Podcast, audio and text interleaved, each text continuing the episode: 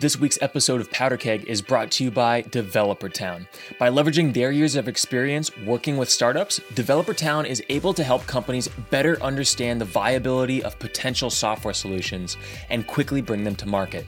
Developer Town has created proven sprint to market processes so large enterprises can move like a startup. You can find out more at developertown.com slash powderkeg. Again, that's developertown.com slash powderkeg. Developer Town, start something. I think the thing that we didn't quite pull off was having the revenue model figured out early on.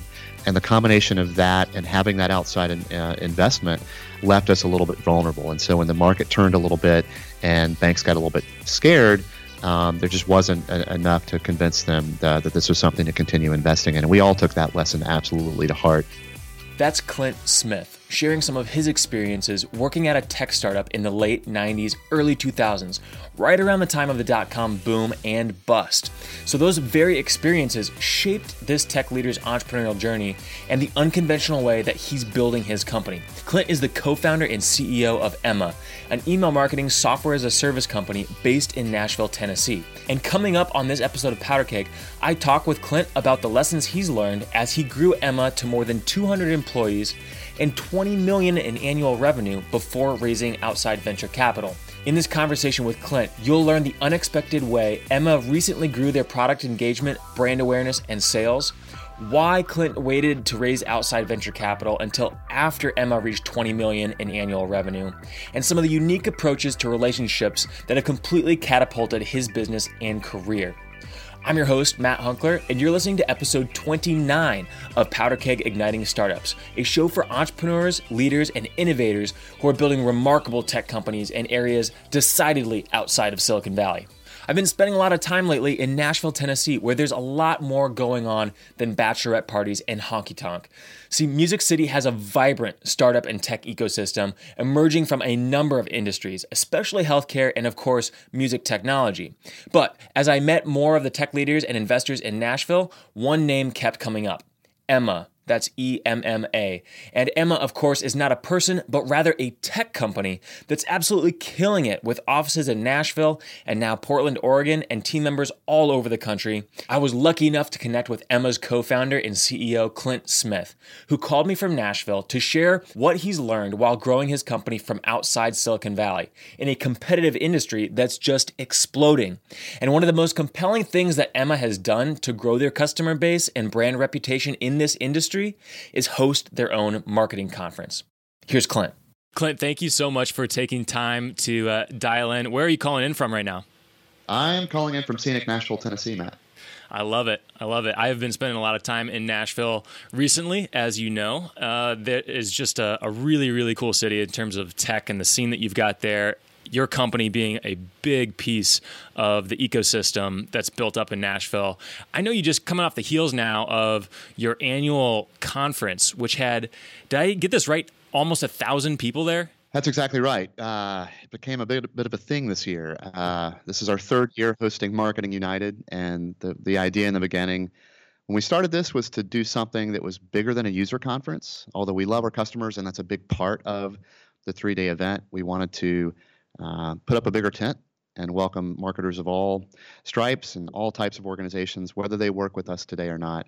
And so we were we were very fortunate to host about 900 marketers to town just a few weeks ago down the hill from our offices at this beautiful facility um, at the Country Music Hall of Fame, and just sort of filled with character and tremendous theater as sort of the centerpiece uh, stage and just a phenomenal experience. And we brought in some speakers from around the country, uh, attached to great brands like Netflix and Pixar and Nike, and um, and and just had three days of, of amazing learning and connecting and uh, food and beverage and all that good stuff that happens at, at events. And we wanted this to be the kind of conference that we would attend.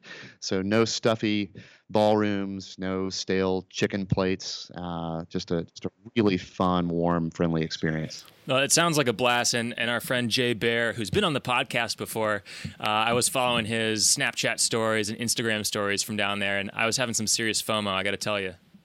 Jay has been with us all three years. Uh, what, what, what, a great guy!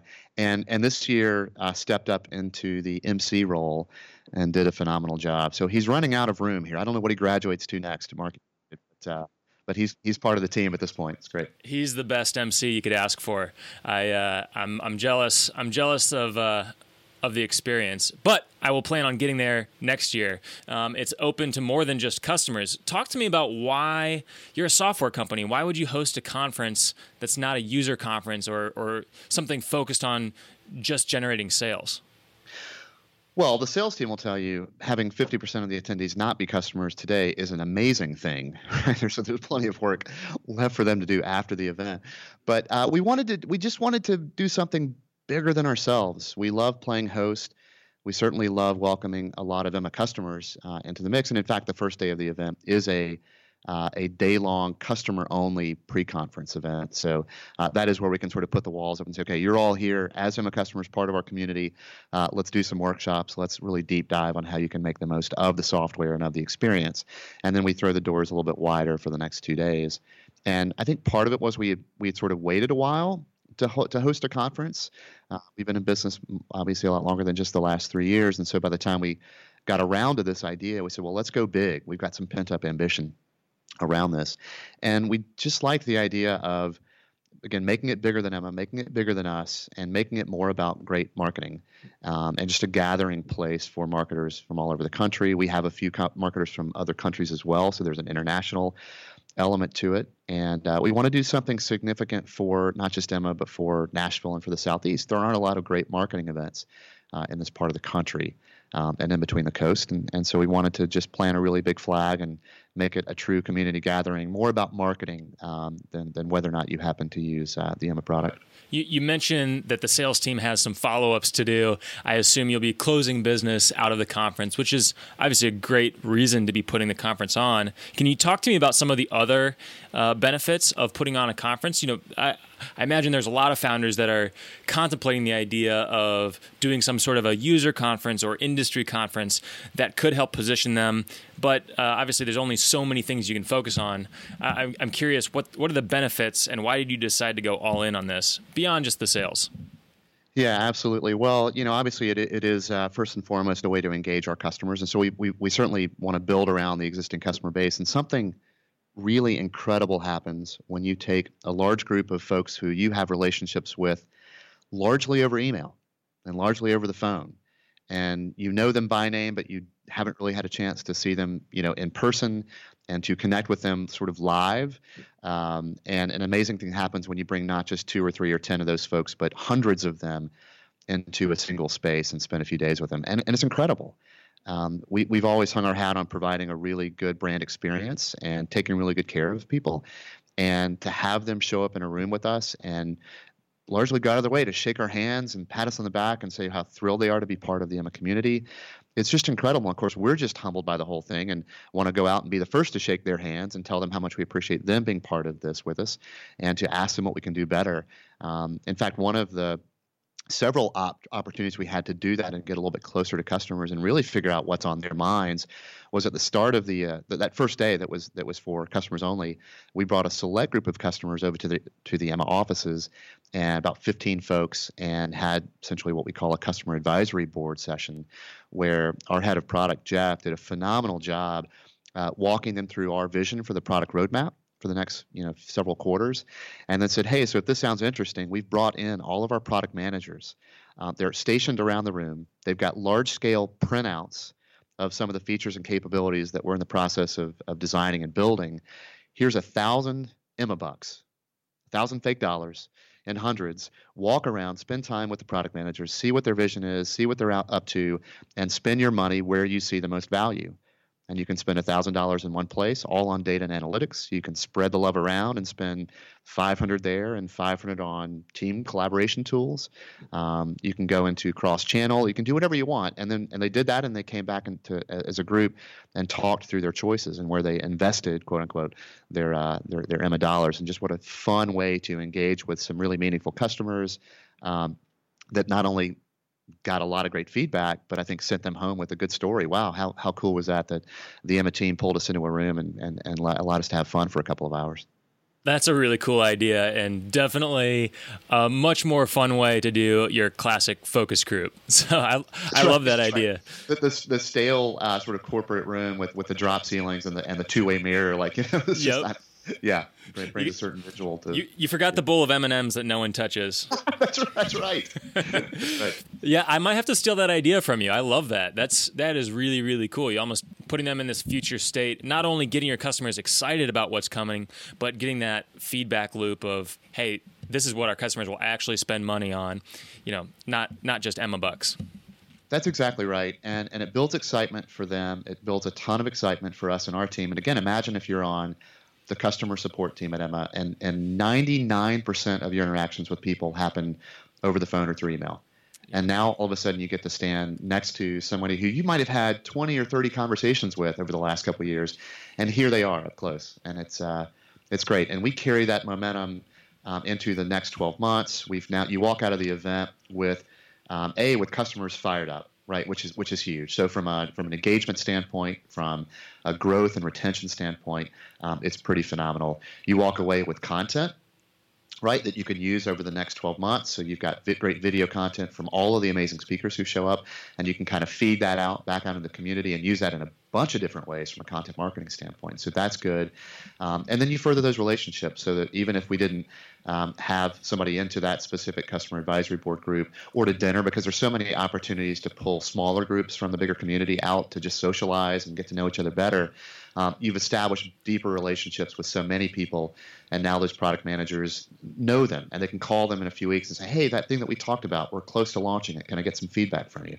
And so, just at a relationship level alone, it's um, it's it's it's pretty tremendous. It, it is no small undertaking, right? Uh, as folks who out there who, who've done this know, events are an entirely different thing, and the first couple of years it, it takes a while to figure out how to do it, how much to invest in speakers versus ticket sales.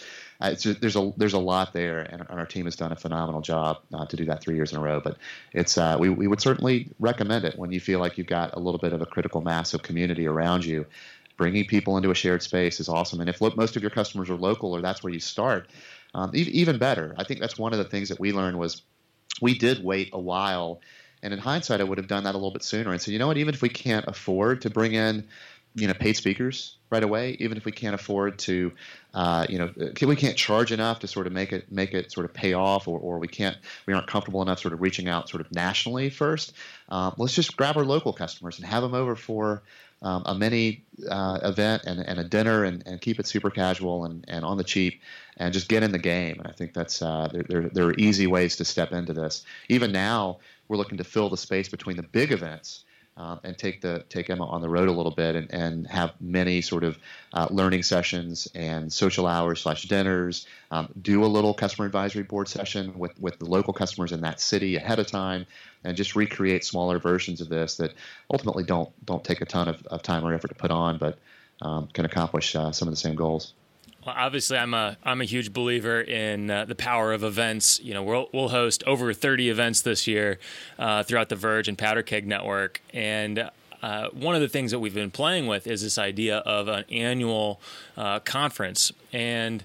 Uh, it's something we've done in the past, but uh, now that we've got a bigger network geographically, the idea of bringing this back is is really compelling, and I think you know ultimately will happen. But I'm curious to know what you've learned in these past three years. So you've done this three times now.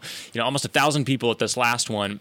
What were some of the mistakes that you made in year one and year two that you've learned from and, and now implemented some some new solutions or a different approach? Yeah, you know, I, I think the the thing we got right from the start was we wanted to um, we wanted to make this uh, again a little bit unique. Uh, we wanted to, to, to, to, be small scale, as big as it may may ultimately be over time, and we wanted it to be warm and friendly and fun. And we our team paid attention to a lot of details right from the start right? Whether it's the space we chose to, to put it in, um, the the dinners sort of after after sort of the, the day sessions, and could we go somewhere fun for that?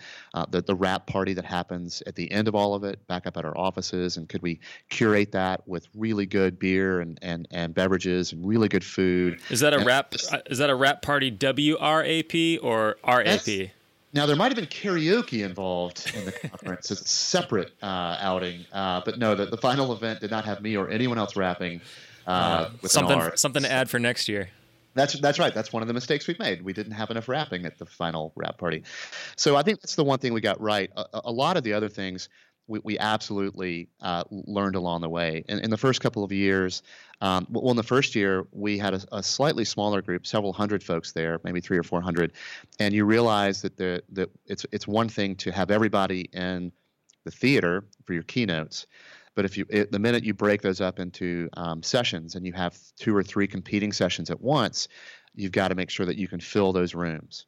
And we didn't have enough people. In some cases, right, where all three car, you know, breakout sessions would have full rooms. And if you don't have a full room, it lessens the experience for the speaker, obviously, as well as the crowd, right? Because you're looking around wondering, well, gosh, you know, why isn't why aren't there more people here? Why isn't this more compelling than it is? Maybe this isn't compelling. So, so that's one thing we learned. It's just the numbers game matters a lot when you're trying to create that sense of energy. Um, for the crowd and for the person on stage. And so we tried to, you know, work on that the last couple of years. Some of the panels and so, well, some of the sessions we got wrong, and they just didn't have a big enough draw. We had one uh, this last time that was music industry focused, and and you realize if you're going to put that up against a broader, you know, digital marketing session. You've got to be really careful and make sure you've got enough folks in the audience who care. And and not only that, when you pair a topic that might not be broadly appealing, with something like a fireside chat format, then I think that also tends to give people pause and say, gosh, is that really going to be a worthwhile conversation to watch?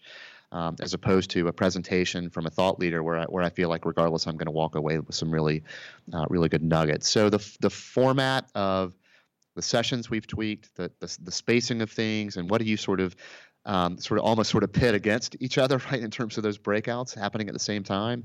Um, another thing that we've worked on is how much of a presence for us to have. And I think we were a little bit sensitive to that the first uh, couple years. Didn't want to again sort of make this so much about Emma that it was off-putting to folks who were there for different reasons. This year, I think we we hit a, a on a happy medium where uh, we took a session for ourselves on the main stage about product roadmap and where we see not just Emma going, but but email marketing and and digital marketing a little bit more broadly going. The the best compliment we've gotten, even with the occasional hiccup along the way, is just how impressed people are by the friendliness of our team and everybody there who's volunteering or helping out or, or, or, speaking.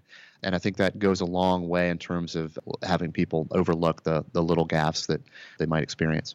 It sounds like you guys did this all internally and didn't hire an outside event coordinator. Is that correct? It's mostly correct. We the only outside firm we worked with, we, we worked with uh, with a couple of outside speaker um, agencies, right? So when it came time to to look for speakers and figure out kind of who people had access to in their rosters. We, we worked with some outside firms. They're still managed by our team.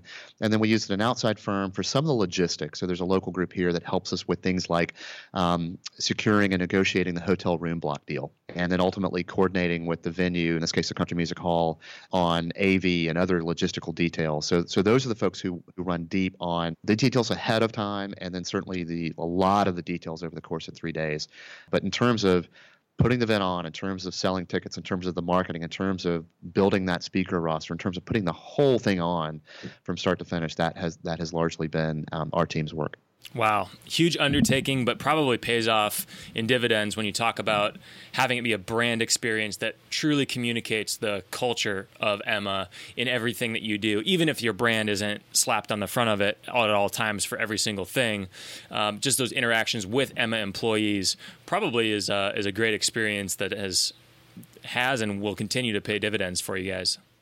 It, it, you know, it really, it really does, and, and you're exactly right that that it's partly about you know the, the customers and the attendees right um, and, and, the excitement it builds for them it, it is also very much about our own employees right when when they get to see the energy and the strength and size of the community that we're building and, and to really experience it up close um, it is something that i think them, them more fired up uh, than, than ever it, it's just it's no it's not unlike uh, when we first advertised on npr nationally the first people who got fired up were our own employees. Wow, we're advertising nationally. This is fantastic. Like this is a big deal. So I, th- I think everybody walks away uh, with with uh, with a lot of excitement. It's great, and for us, like it matters a ton because we say that Marketing United, this this one event a year, this one moment, is our brand experience come to life in, in a, a, crazy, unique way. That's the experience that we want to bring to life every single day, all 12 months of the year, right? Not just the, the, the big moment where it all comes together like this. And so for us to be able to point to that and say those things we care about, ex- extra friendly with our customers, really going out the extra mile to take care of them, make sure they have what they need, make sure they're feeling successful, all of that good stuff at a software level, at a service and services level. It just makes tons of sense for us to host that kind of event uh, to really put an exclamation point on it. The fact that it continues to grow every year has got to give you some reassurance as a CEO that this is something to continue to invest in uh, and something to continue to make core part of what you're doing. To your point, it is something big. I mean, the last numbers I saw, you guys have almost 200 employees and 20 million in annual revenue, or north of 20 million. Is that correct? We, we, are, we are in the northern territory uh, uh, of all that and, and growing nicely. And, and you're right, close to uh, 200 people on staff. A, a, lot of folks are here in the Nashville headquarters, uh, just in, in, a part of downtown called Sobro, and a couple of renovated old brick warehouses. Just an awesome space as part of a, a development called the Trolley Barns here in Nashville. We have a small office in Portland, Oregon where we have a customer service team, a small part of the bigger customer service effort, and we have uh, some of our marketing team and we have some of our engineering team. What a great place to to find uh, engineers in addition to Nashville, and then we have folks uh, a little bit scattered around the country from from there. That's really cool. And I, I, really want to dive into how you decided to grow that way geographically. But one thing I think is most interesting to me is the way that you have bootstrapped this thing. Uh, and I know you've taken on some venture funding the last couple years. Um, you know, somewhere around five million in venture the last couple of years. But prior to that, you pretty much bootstrapped this whole thing with your co-founder. Is that right? That's right. Um, Will and I started work on the Emma idea uh, back in 2002 and uh, really didn't exactly know what we were going to do. We knew we were going to do something, and, and when the idea finally struck to say, like, hey, let's take these things that we care about, namely really good product design, really good graphic design that, can, that brands can use, particularly smaller companies, to really play up and, and look great in front of their audience. And then a holistic customer and brand experience that's uh, really standout. We started looking at the email marketing landscape, felt like those things would stand out at that time and uh, and started working on it. And we were, you know, coming off of a, of another company, and and said, you know what, we're confident enough to launch out on our own, but maybe not confident enough to take other people's money, right? So so let's uh, let's get really creative, let's get really crafty, let's do some other project work, right, to uh, help fund this thing, and that's what we did for a while, and and then in 03, when it reached a point where I said, okay, well, you know, this is kind of turning into something. We probably need a little bit of help. We need to hire a couple couple of employees to help out. We were fortunate enough to get a bank loan for that, and that became our our startup capital, and that was enough to kind of power us through to the point where we were cash flow break even. About a year and a half later, and um, and from that point we were we were happily growing as an independent and profitable and largely debt free company for a good long while, and really enjoyed that uh, that chapter of life. And then as as you said a couple of years ago, said you know what that's been great, but there's a ton of opportunity out in the market. We'd love to accelerate beyond our own means and go a little bit faster. And if we're going to do that, probably means a little bit more capital than we have access to. And meanwhile, we'd always, always had a number of uh, investors in Nashville eager to join us and be part of the story and ultimately to be part of the Emma's success that, that, that, that we're pulling for and that ultimately Nashville, I think, is pulling for as a, as a city, as a community. And so we said, you know what, feels like a good time to take advantage of that and, and let's do that. So we uh, worked with, with a group called Nashville Capital Network. Uh, that brings uh, its own fund and, and essentially a, a, collection of angel investors who can invest individually on top of the fund, uh, and did that and, and, raised about three and a half million in the form of a convertible note. And then the other part of that five was just a move of our line of credit from a local bank to a bank called Square One out of North Carolina, and we've we've loved working with those guys.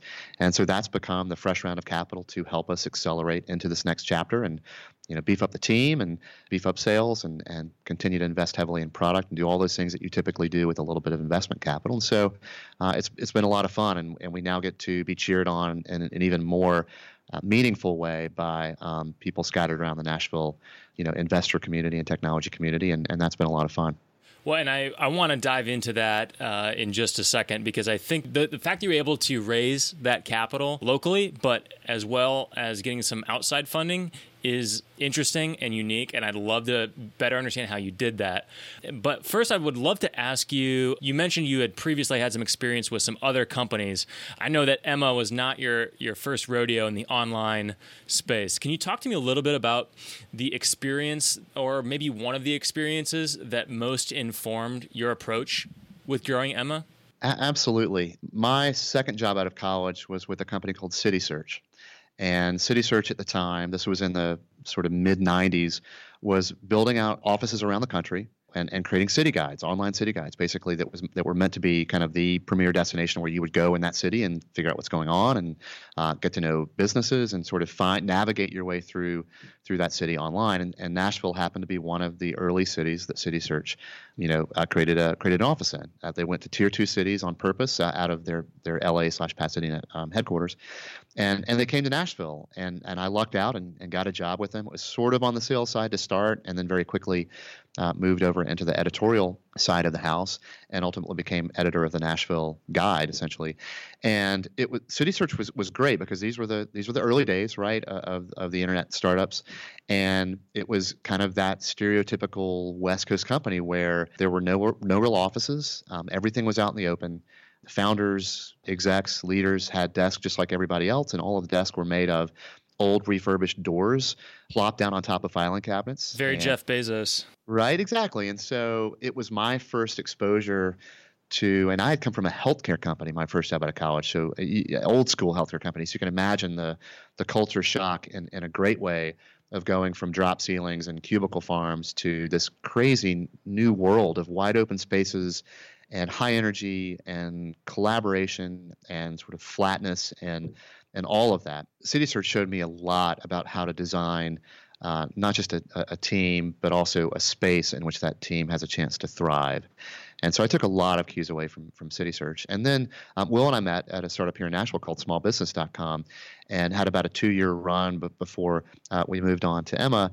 And, and whereas I had had a chance to see City Search from a, a satellite office, uh, with a little bit of time in, in home office, um, small business gave me a chance to be right in the heart of it right? And to see a company grow from from nothing to a, a, really good product and a team of 30 or 40 people doing really good stuff.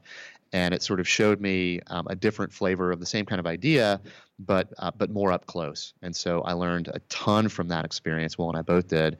And I think without that experience, without my experience at City Search, I don't know that we would have felt comfortable um, striking out on our own. But, but we took a lot away from from those companies and, and those groups of people.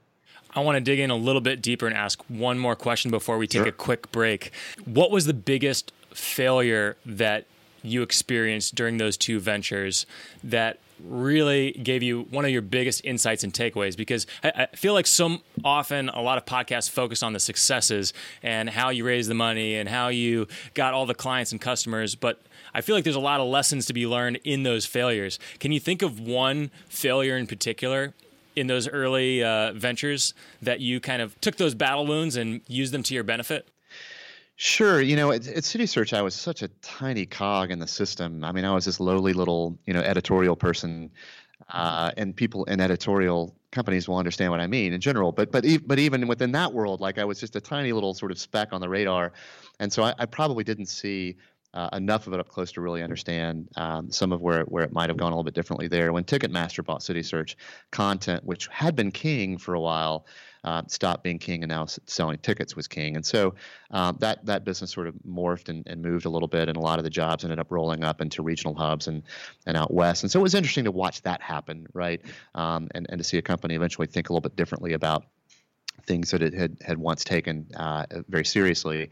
Um, and so I'm sure that lesson lodged in my head somewhere. Uh, with small business, obviously, I was a lot closer to it, and I think the thing that we didn't quite pull off was having the revenue model figured out early on, and the combination of that and having that outside in, uh, investment left us a little bit vulnerable. And so when the market turned a little bit and banks got a little bit scared, um, there just wasn't a, enough to convince them that, that, this was something to continue investing in. And we all took that lesson absolutely to heart.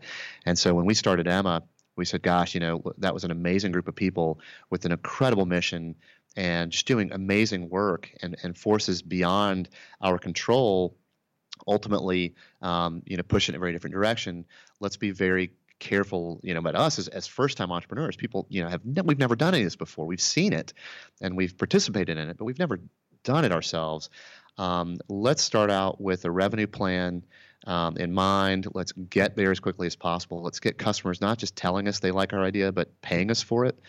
And let's make sure that we're building, if nothing else, a, a business that is real, that has customers, that has revenue coming in the door, and, and can show us, you know, what, what the path to, to sort of growth and and success and ultimately profitability. And so that's that's one of the reasons why we chose the path we did was we had we were a product of our times. We saw what could happen, right? If everything doesn't work out, and most of the times it doesn't, right? For for so many of us. And so we were we were super cognizant of that and, and very cautious. And so when we started Emma, we said, all right, let's just let's do this one step at a time.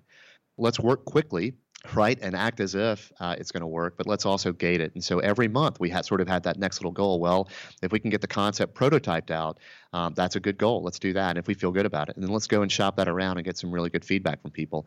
And then let's you know make it a working wireframe and let's build it out a little bit more and then let's do a little bit more. All of that sort of one step at a time just trying to prove it out and make sure that this thing that we thought had potential um, actually did I love that concept of of gating your goals, and I really appreciate you sharing those lessons learned because I'm sure that they were not easy lessons to learn at all.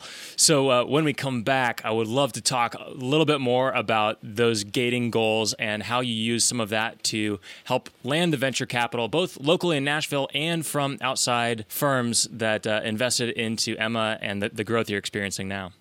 Thanks for listening to Powder Keg Igniting Startups. I wanted to take a minute to make sure you know that this episode is powered by Verge, a network of local communities with global reach for tech entrepreneurs, investors, and top talent outside of Silicon Valley.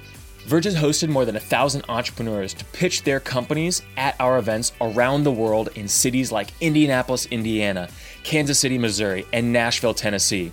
Those founders have gone on to raise more than $500 million in capital collectively and are disrupting industries, creating wealth, and changing the world. These are their stories. And if you haven't subscribed to Powder Keg yet, it's not too late. You can subscribe wherever you listen to your podcasts. And you can find all of the links to subscribe, as well as show notes and transcripts, at our website, powderkeg.com.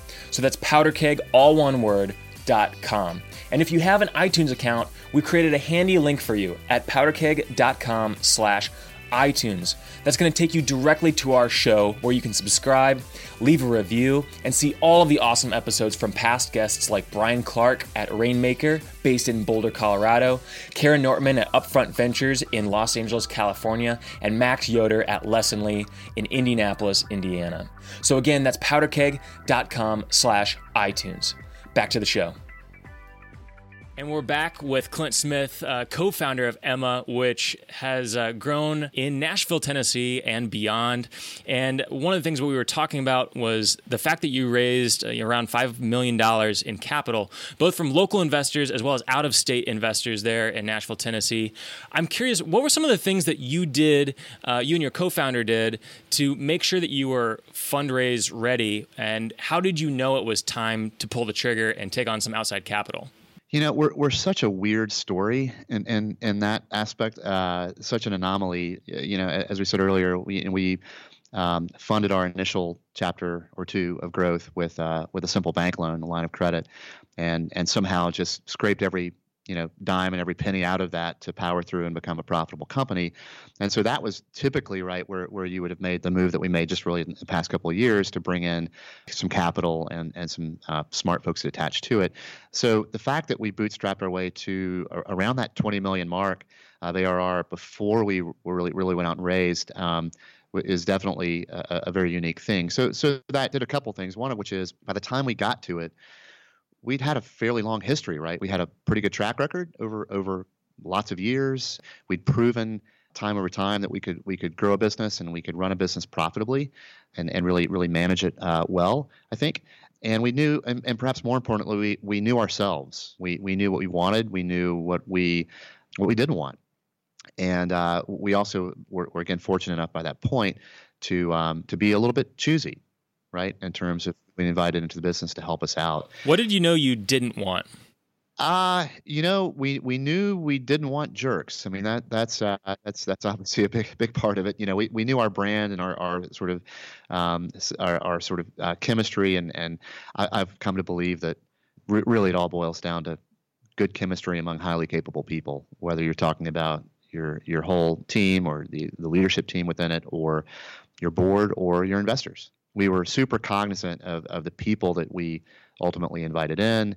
Um, and again, the fact that uh, you know NCM brought a really good uh, group of folks sort of with that capital was was very appealing. I mean, it happened really quickly. I mean, the convertible notes are a really easy structure um, to work with, and so uh, that all happened within about 45 days. It just it didn't take that long, which is which is great. That it didn't become a whole other process or distraction alongside running the business. And then, like I said, the other part was was really just teaming up with Square One. And Square One, it, it kind of a, it's just a different model, right? So it's where our traditional banks, which had been great, but but really look to just simply make sure that you had good cash flow and could pay the interest on the loan every month. Um, you know, Square One takes a different approach and realizes that if you're a recurring revenue business, you know, there might be times where you're you're burning cash on purpose and they look less to the bottom line in those moments than to the top line and say, all right, as long as you're holding steady, you're growing your MRR line, uh, they're great and they're, and they're more than comfortable um, giving you access to meaningful capital as a result. And so, and of course, they like to, to lean in with companies who have that other investor, right? So that they don't, uh, all of the, the, the, risk isn't falling to them. And so it just worked out that we were able to time those two events together um, and use the one to secure the other. And so that's been great. And, and, and you mentioned it already. One, of the big moves we made around the same time was um, was finding our way to Peter McCormick, um, one of the founders of, uh, of an enormously successful company um, there in your your backwoods uh, called Exact right? Um, and Peter was phenomenal. And the way we found our way to Peter, and for for everyone out there who's who who gets fields those calls from potential investors uh, looking to just sort of you know suss things out and figure out whether they're a viable you know investable story. You know we have those conversations all the time. And and at one point i realized you know i, I need to ask for more in these calls because I can I can always hear the person frantically typing and collecting every bit of data on us, you know, in the course of a Q&A.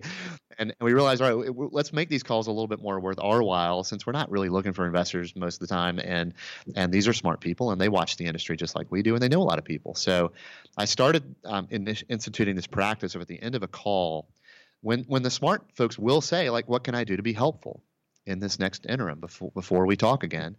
And I started answering it every time with, well, you can connect me with two or three really smart people who you think, based on what you know about us now, could be helpful. One of those folks really took it to heart, uh, came back a week later with three names. They were all fantastic people. Uh, they all happened to be, be in New York. So uh, a colleague and I went up and, and met with all three of them and had lunch with Peter and somehow convinced him to uh, sign on as an advisor and, uh, and, really Peter's the one who leaned in as a personal mentor for me and said, okay, let's figure out what our goals look like over the next few years. Let's figure out maybe where some gaps are in the business, maybe where some gaps are in the team. Let's let's draw up that sort of design. Um, I know some people who might be able to fill us in that in that new design, and and let's let's work through this together. And I think that move, um, apart from the capital, and maybe even more importantly than the capital, was the game changer for us and for me teaming up with somebody who had truly seen ahead several levels, had seen around the next four corners, not the next one or two, um, and it's just a, a, so open in terms of sharing his experience, his successes, his failures or regrets. Um, just just phenomenal. The kind of person where the, the minute you meet him, like, gosh, why didn't I meet him four years earlier? Why didn't I meet him before we started this whole thing? So uh, that that kind of impact on us. Uh, so it, has been it's been a lot of fun. Well, and I'd love to dig in even deeper on that relationship with Peter McCormick because, of course, his experience at ExactTarget brought a ton of value in terms of industry knowledge and industry connections. But one of the things that comes through to me, Clint, as I'm talking to you, is you are very well spoken. You clearly care about your team, and you care about becoming better as a leader. What are some of the things that you learned from Peter and his advice uh, as your mentor as you've grown Emma these last couple of years? With every bit of advice from Peter, well, you know, I, I mentioned the fact that he said, "Look, you know, I think there's some things that we could add to this team that would that would really propel us forward, right? And just some things that we that you we sort of haven't quite gotten to yet." But with every bit of advice along those lines, he was always quick to say, "But you know what? We have to hold on to the essence of Emma whatever changes we make, whatever new people we might bring in, either as as employees or advisors or what have you, he's like, there's something special in the heart of this, and ultimately, you know it better than me or anyone else, and we need to hold on to that. So, if I'm ever giving you advice that steers us off of off course in that way, or if anything we're doing feels like it pulls us away from that, then then let's stop and, and think for a minute because uh, he's like, if anything, I want to make sure that this remains um, you know the thing that you guys have created and, and and maintains the the heart and sort of soul that you guys have spent so much time infusing it with.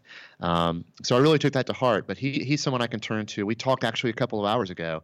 Um, I, I, can ask the strategic questions. I can ask people questions. I, I can um, ask, what do you think about you know communicating this part of the plan, or making sure that I'm staying close enough to um, my colleagues now that we're, we're, we're nearing 200 people. So it's a little bit of all of it. And what make, makes Peter extra special is that he's also lived a great life outside of work and he's lived abroad with his family uh, something that we aspire to you know down the road and and he just he sort of brings really a holistic sort of life. He's almost a life coach more than just a business coach, which is incredibly powerful, right? Because it's all kind of the same, right? Particularly for for, for entrepreneurs, for founders, right, who are trying to balance this group of people they're responsible for at work and this other little group of people they're also kind of responsible for at home and and people sort of you know at work who are also crossing the friend lines in the best way possible. And it's just there's there's a lot there, and so the lines blur in a beautiful way when you do it right. And and Peter um, is able, I think, to help me look at it in that that respect too. That's really cool that uh, that you were able to find him as a mentor and get as much out of that relationship as you have. Uh, it clearly shows with the way that Emma is growing right now. Uh, you got a team of 200 plus people all over the country. What are some of the things you're doing to keep pace at an innovation level? Uh, it's such a crowded space right now. I mean, I know you guys have have a good chunk of that space, but it more it seems like more and more entrants coming into the market, bigger and bigger budgets behind some of the existing uh, companies. How do you continue to innovate and gain traction as a company that comparatively hasn't raised as much money as a lot of the other email companies out there?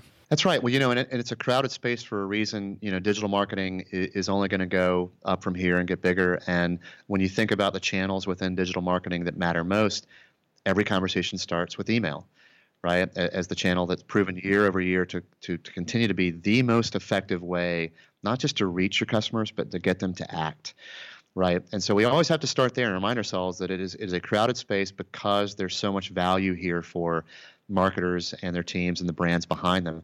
And so it's a thrilling space to be a part of. We said at one point along the way, said, you know what? If we're gonna if we're gonna be in this vibrant marketplace that's fast moving and challenging and exciting. And like you said, there are all sorts of competitors, all sorts of sizes, and all sorts of flavors, particularly when you fan out across different verticals and industries, right? And three new people pop up on the map, right? Uh, light up. So it's it's all that. So like the the the, the way we're going to win is if we're a little bit agnostic to the, uh, about the pace of people around us and we're keeping pace ourselves and we're embracing that fast motion right and that pace of innovation I'm really excited about about the changes that we've we've started to make at a, at a product level. Uh, we brought in a lot of talented folks to the software team, product and engineering together, and we've now gotten on a cadence because we've we've matured a lot as a software organization over the last few years, where we're essentially on a monthly cadence of product release. Every 30 days, right now, we are releasing a meaningful enhancement to the product offering, and it's things like so far this year, we've rolled out A B content testing. So, subject line testing is a great place to start. What about the rest of the email campaign? And how can you test a few things and ultimately let your audience tell you which one they prefer? Uh, we've rolled out a marketing calendar right? So you can manage and schedule your email campaigns and over time start to add other things to that marketing mix as well. And the calendar sounds like a small thing, but for marketers, you know it's a huge thing. Every marketer has a calendar on the wall, on the wall, on the whiteboard, in you know Google Docs and, and whatever it is, and probably some of all of those things, right? Um, the calendar is the centerpiece of where the plans and the schedules come together, and uh, it's it's a it's a really nice thing for our customers to use. And then we we don't have to just stop at email because the more central we become in terms of the product that we're offering and experience there, and also the integrations that we offer beyond that, there's more and more that can happen in that calendar and, and in your Emma account. An example of that is the is the product we released at Marketing United. It's the first time we've launched something in the middle of the conference, and it's a landing pages product. Oh, wow. Now we step out of email into web a little bit so that we can continue that thought and get beyond the open and the click and get all the way to the visit to the form fill to the download, right? And everything that spins off of that from your welcome email series that gets triggered to follow up email campaigns and all the rest of it. And you can use the same exact editor tools that you love to use with them for your email campaigns to create now those those web pages behind them. And so for marketing teams that you know struggle to get the IT team's attention to crack open the big big website and add a page or add a series of pages in a timely manner for that campaign they've got to launch in the next week or two. Um, now we're putting more tools squarely in the hands of, of the marketers themselves. And so we're just on a really good cadence, and we've got some incredible things planned for uh, summer and fall. We actually now, when before we uh, make a public release, we have what our marketing team calls a release rally. And we've got one coming up tomorrow where everybody inside the Emma walls and virtually comes together for an hour long celebration of the release that's about to happen, uh, the ins and outs of, of everything and how it works. All the teams by that point have been trained on it. Uh, the sales folks know what to do with it. Um, customer support knows folks know how to support it. And it's just a chance to stop and, and celebrate for a minute before we turn the lights on for, uh, for our customer base. That sounds like a really cool, uh, really cool cultural sort of uh, experience for the brand and the team there. And I imagine gets everyone aligned around it pre-launch. And are, are you doing Steve Jobs style product announcements now?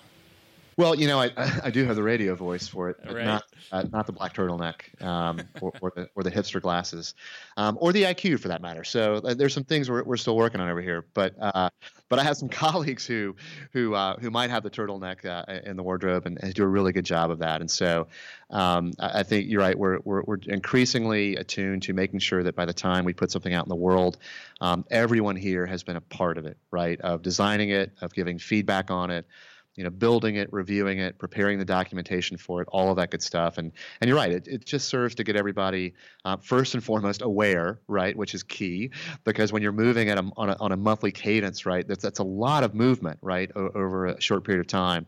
And so uh, to make sure that all those moving pieces and parts are uh, are squared away and every team feels feels good and comfortable and confident ahead of time is huge. Um, you know, so that that's a, a huge benefit. And then you're right, just on top of that, once that's all done then you can take a breath and, and just get really fired up. Um, and when it rolls out to customers, you can you can be excited about the experience that they're about to have. So it's it's absolutely a big cultural thing for us. And and again, to your earlier question, right? It just it reminds us that we are innovating in a huge way uh, at a really fast pace. And if there's something our customers want from us and we don't quite have it, well, it probably won't be long before we do.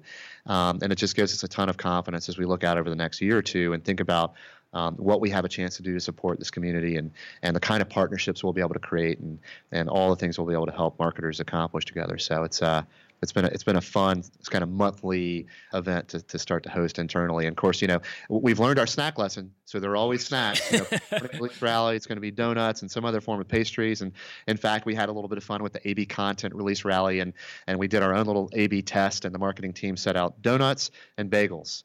And of course, you can probably imagine which of those ended up winning the uh, the A/B test. Uh, we'll, we'll try to spruce up the bagels tray next time a little bit more and and, and see if we can't give them a, little little bit more of an edge. But uh, people love donuts. It's all about the cream cheese, man. It's all about the cream cheese. you know, you may, you may be right. Yeah, maybe it's the cream cheese platter yep. next to the bagel platter that, that wasn't quite up to snuff the first time. So people just right. start putting cream cheese on their donuts, though. that's, that's true. Well, dogs, cats living together. You never know what's going to happen at a release rally. That's true, especially in Nashville. That's right. Well, I, I'm really looking forward to get getting back down to Nashville, and I hope I can come and, and check out the magic that you've got going on there at Emma. Maybe even grab a snack while I'm there. Um, in the meantime, where can people find you and connect with you online, Clint? Uh, you can check our website out at myemma.com, and I'm just Clint, C L I N T at myemma.com, and I would I would welcome uh, anyone emailing and, and and finishing the conversation or just uh, uh, continuing on, online. Happy to do that. Awesome, I appreciate you sharing that. Uh, are you on Twitter or uh, any other social platforms? I'm I'm lightly on Twitter, fairly on Facebook. So we'll, well, the email is probably the, the best way to initiate something with me. So. I hear emails not going anywhere. That's that's right. Exactly. Well, cool. Thank you so much, Matt. It's been great. Really really appreciate it. Thanks. Likewise. Hey, thanks for listening and hanging out with us through this whole interview. Make sure you check out another episode. That's episode 13 of Powder Keg Igniting Startups. And that's with the serial entrepreneur and investor Jay Baer. Jay helped connect me with Clint for this episode and has a wealth of information to share in his own interview. So check it out. I really think you're going to like it. And for more stories on entrepreneurs, leaders, and top talent outside of Silicon Valley, subscribe to us on iTunes at powderkeg.com slash iTunes. You want to subscribe because we have some great guests coming up, so don't miss it. We've also got a helpful companion website at powderkeg.com. You're going to find show notes there with all the links and contact information we mentioned in the episode, as well as some other useful articles and interviews from the Powder Keg community. So thanks for listening, and you'll be hearing from us real soon.